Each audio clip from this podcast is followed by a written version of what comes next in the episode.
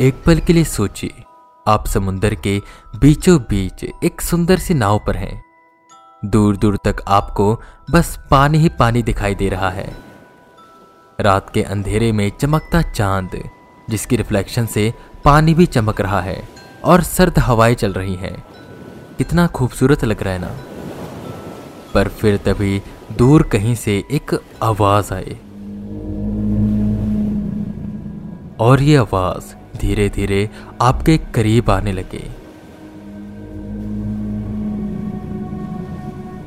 समुद्र के बीचों बीच जहाँ से ज़मीन तक दिखाई ना दे रही हो, वहाँ रात के अंधेरे में आती ऐसी आवाज़ें, एक पल में उस खूबसूरत माहौल को डर में डुबा सकती हैं।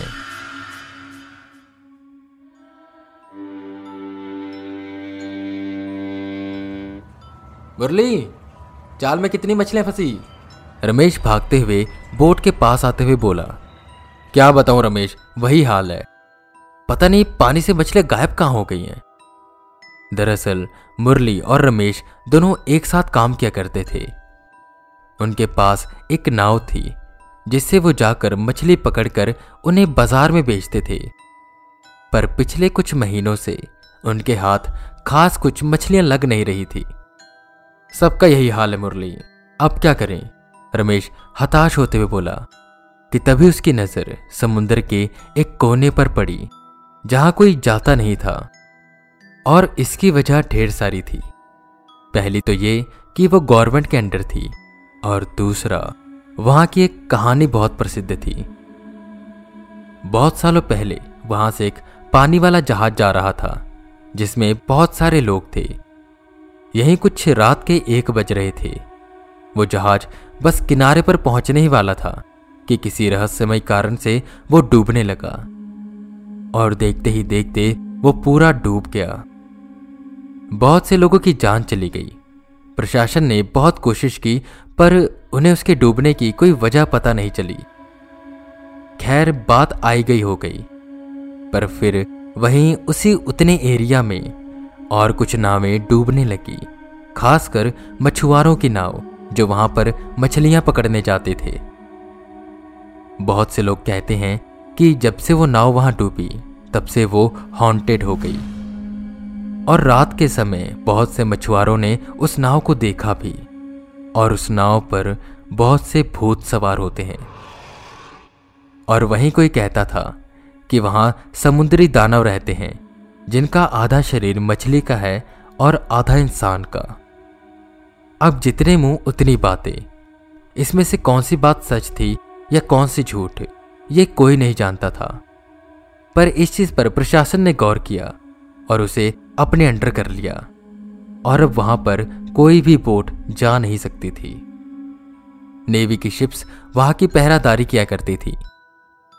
पर यह बात ज़रूर थी कि वहाँ मछलियाँ बहुत थी। इन सब बातों को हुए काफ़ी समय हो गया था, और बहुत से लोग इसे अफवाह मानते थे। और रमेश भी उनमें से एक था। रमेश मुरली से हमेशा कहता कि रात के अंधेरे में वहाँ चलते हैं, मछली पकड़कर लाएँगे और उन्हें बेचेंगे। पर मुरली हमेशा मना कर देता था। आज फिर रमेश ने कहा चलना भाई, धंधे में नुकसान हो रहा है, ऐसे ही चलता रहा तो खाएँगे क्या? कुछ नहीं है वहाँ, वो बस कहानियाँ हैं। मुरली ने भी सोचा कि अगर ऐसे ही चलता रहा तो नुकसान ही होगा। तो वो मान गया। उन्होंने फैसला किया कि वो रात के अंधेरे में चुपके से वहाँ जाएँगे और ढेर सारी मछलियाँ पकड़कर ले आएँगे। उन्होंने सारी तैयारी कर ली। रात के करीबन साढ़े ग्यारह हो रहे थे।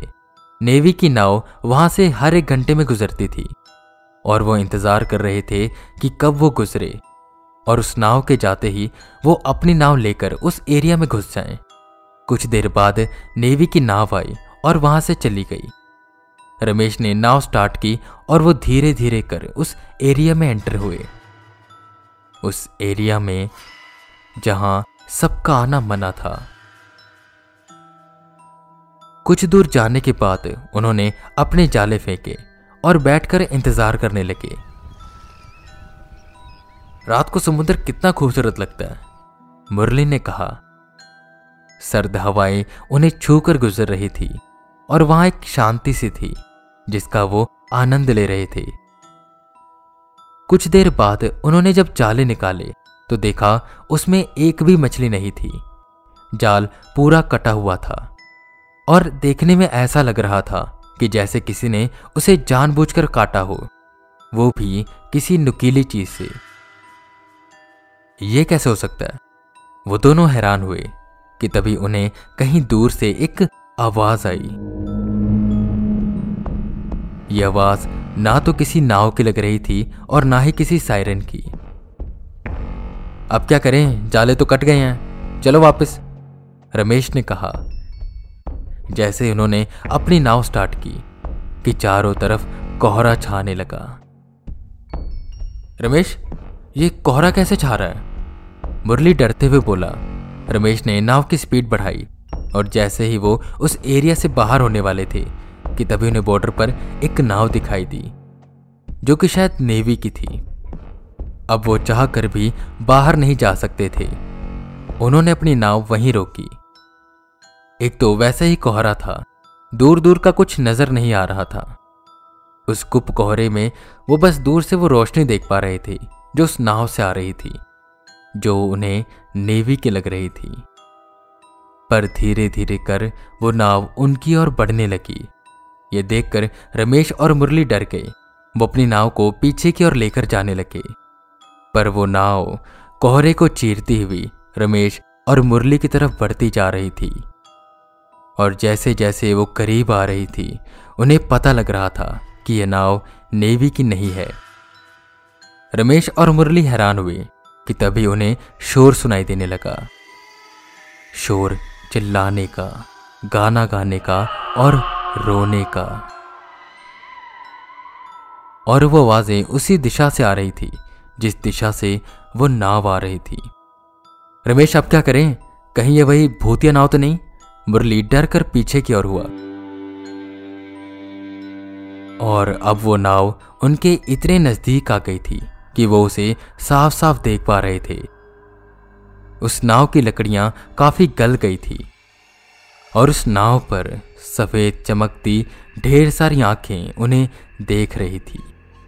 वो नाव उनके और पास आई और जब वो उनके बेहद करीब आ गई तो मुरली और रमेश वहाँ से भागकर नीचे वाले कैबिन की ओर जाने लगे। उन्होंने अंदर घुसकर दरवाज़ा बंद कर दिया। कि तभी नाव के नीचे से आवाज़ें आने लगी। आवाज़ें जैसे नाव के नीचे से कोई कुछ मार रहा हो। पर वो क्या था, वो उन्हें समझ नहीं आ रहा था कि तभी नाव का नीचे का हिस्सा थोड़ा सा टूटा।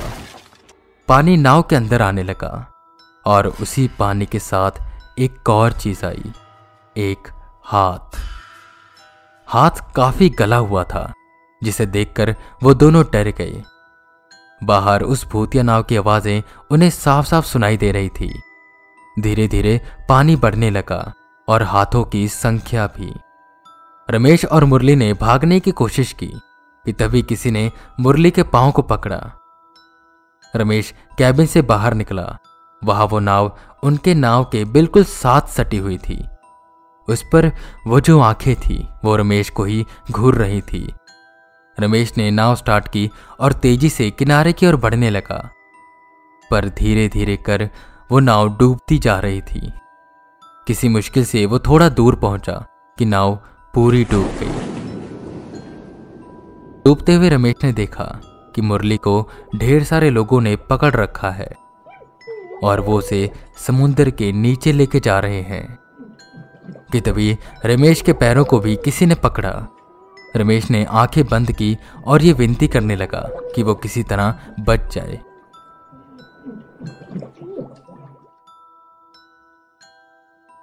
पानी के छींटे मारकर रमेश को होश में लाया गया।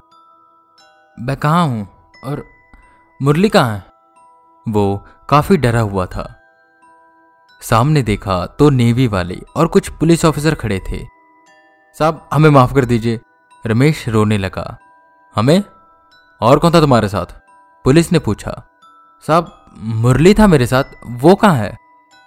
उस पुलिस वाले ने नेवी ऑफिसर की तरफ़ देखा। उन्होंने फिर रमेश से कहा, शायद अब वो कभी नहीं आएगा।